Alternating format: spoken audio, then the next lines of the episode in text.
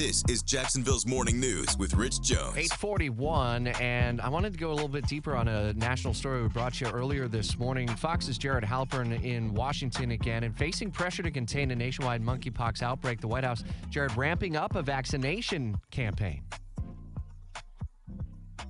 0.8 million doses of monkeypox vaccines beginning next week that will be uh, able for state and local health departments to make those orders.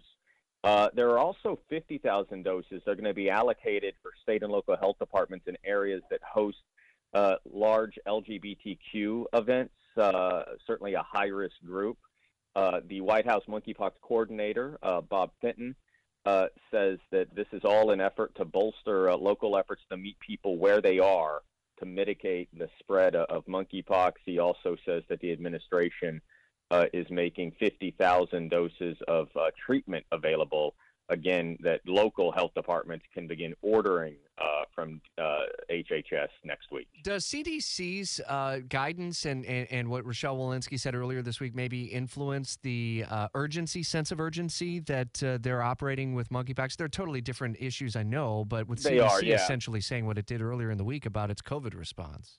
Yeah, I'm not sure. I, I, think that there are certainly lessons learned, right? One of the, the criticisms that uh, Walensky has leveled on her own organization is that was not fast enough when you talk about COVID, right? And, and she sort of said that, you know, we had, CDC had been preparing for something like this uh, since our existence, and we didn't meet the moment.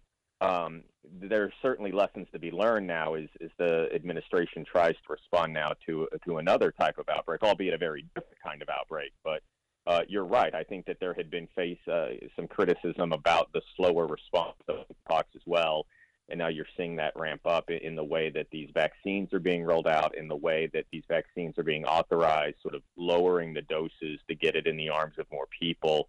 Uh, all of those things that were sort of talked about in the early days, if you recall, of um, the COVID uh, pandemic. All right, Fox's Jared Halpern live with us in Washington. Hopefully, it'll be a quiet Friday in D.C., but uh, if indeed it's not, we certainly will be on top of any breaking developments. You can count on that.